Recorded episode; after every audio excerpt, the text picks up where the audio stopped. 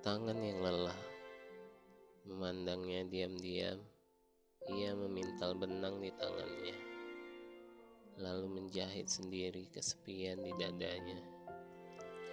Ia tertinggal oleh waktu, menghabiskannya sendiri karena mereka telah memiliki dunia yang berbeda.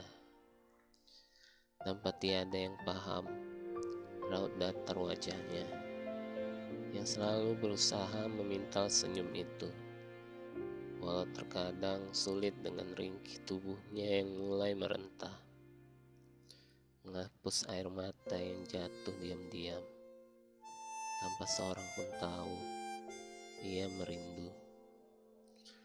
Mungkin kebahagiaannya telah habis di dunia yang mengajarkannya untuk selalu bersabar. Terkadang di dinginnya malam, ia memandangi bingkai-bingkai itu, berusaha menahan debar yang teriris di dadanya.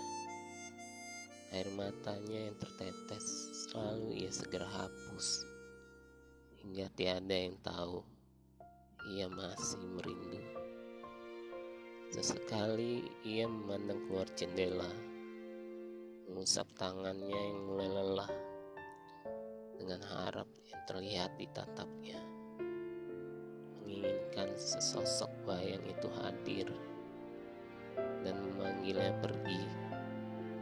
Meninggalkan rindu-rindu itu di kursinya dan berlalu